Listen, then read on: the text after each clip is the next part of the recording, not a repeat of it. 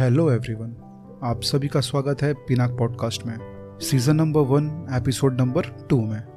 आज के एपिसोड में हम जानेंगे भगवान विष्णु और ब्रह्मा का जन्म कैसे हुआ और जानेंगे कैसे ब्रह्मा जी ने अपने आप को खोजा, शिव जी ने कैसे ब्रह्मा जी को दंड दिए शिवशंकर भगवान विष्णु को कैसे अपने समान मान्यता दी।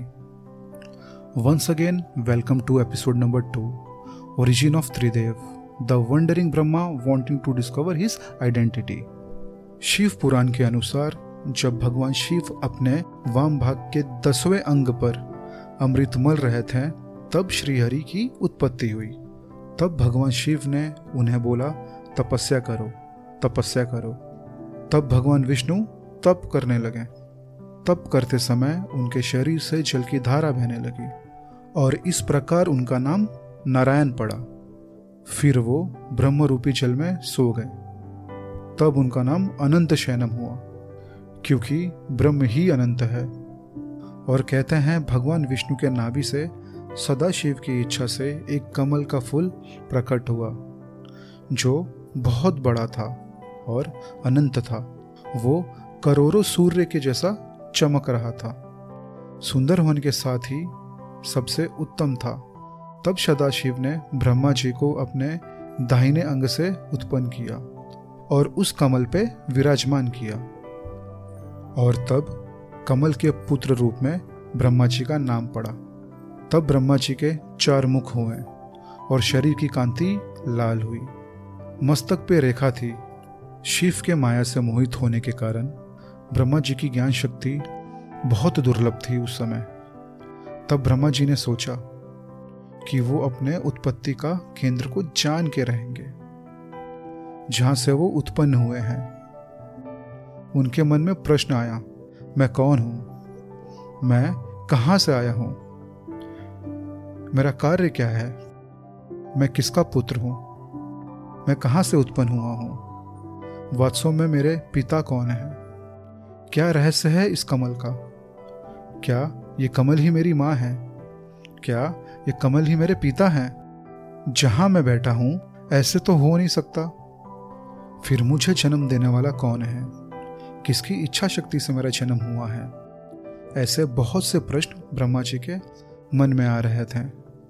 इस चीज़ को जानने की इच्छा जब प्रकट होती है, तब प्रत्येक जीव, प्रत्येक व्यक्ति आध्यात्मिक के खोज में, खुद को जानने की खोज में लग जाता है। ऐसे प्रश्नों से घिर जाता है। और जब ब्रह्मा जी में ये जानने की इच्छा प्रकट हुई, उन्होंने कमल के तने के अंदर जाना शुरू किया और सोचा, अगर मैं इसके नीचे चले जाऊँगा और अंत तक पहुँच जाऊँगा, तब मुझे पता चलेगा ये कमल के फूल का ओरिजिन क्या है। मैं कौन हूँ और कहाँ से आया हूँ, वो मुझे पता चलेगा। ऐसे ख्याल उनके मन में आया और उन्होंने वैसे ही किए। वो कमल के तने के नीचे और ऊपर गए। बहुत साल बीत गए। फिर भी उनको कुछ नहीं मिला। कुछ प्राप्त ही नहीं हुआ। तब ब्रह्मा जी परेशान होने लगे और बोले, ये क्या है? ये क्या सिस्टम है जो मैं समझ नहीं पा रहा? ऐसे क्यों हो रहा है? फिर भी ब्रह्मा जी ने काफ़ी सालों तक वो कमल के तने के चक्कर काटते रहे। इस कारण से उनकी इच्छा और ज़्यादा बढ़ गई।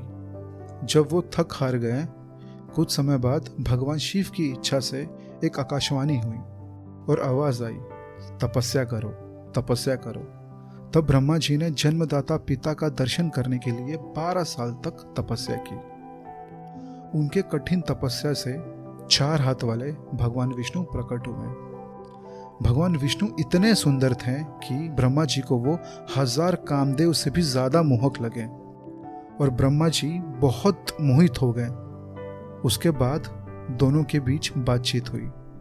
फिर भगवान शिव की इच्छा से दोनों के बीच विवाद और लड़ाई शुरू हो गया। लड़ाई काफ़ी भयंकर रूप ले लिया। तब भगवान सदाशिव ने एक रहस्यमय खंबे के रूप में प्रकट हुए। यहाँ से आगे की स्टोरी ऑलरेडी हमने फ़र्स्ट एपिसोड में कवर की है। फिर भी मैं आप लोगों को शॉर्ट में कहानी यहाँ बता देता हूँ। अग्निस्तंभ देखने में काफ़ी विशाल था। उसका ना ही आदि और ना ही अंत दिखाई दे रहा था। तब अग्निस्तंभ से आवाज़ आई। जो भी इस अग्निस्तंभ का आदि या अंत पहले खोज लेगा, वो सर्वश्रेष्ठ होगा। तब भगवान ब्रह्मा ने स्वान का रूप ले लिए और खंबे का आदि खोजने निकल गए। और भगवान विष्णु ने वराह का रूप लेके खंबे का अंत खोजने निकल गए। बहुत समय तक प्रयास करने के बाद भी दोनों को खंबे का ना ही आदि और ना ही अंत मिला। दोनों थक हार के अपने अपने जगह वापस आ गए और तब अग्निस्तंभ से सदाशिव प्रकट हुए। और ब्रह्मा विष्णु को बताया कि तीनों एक दूसरे से कैसे जुड़े हुए हैं और एक दूसरे से अलग नहीं हैं। दूसरे पुरानी कथा में ब्रह्मा जी और केतकी के फूल का कहानी भी मेंशन किया गया है। चलिए ज़रा वो कहानी को भी जान लेते हैं।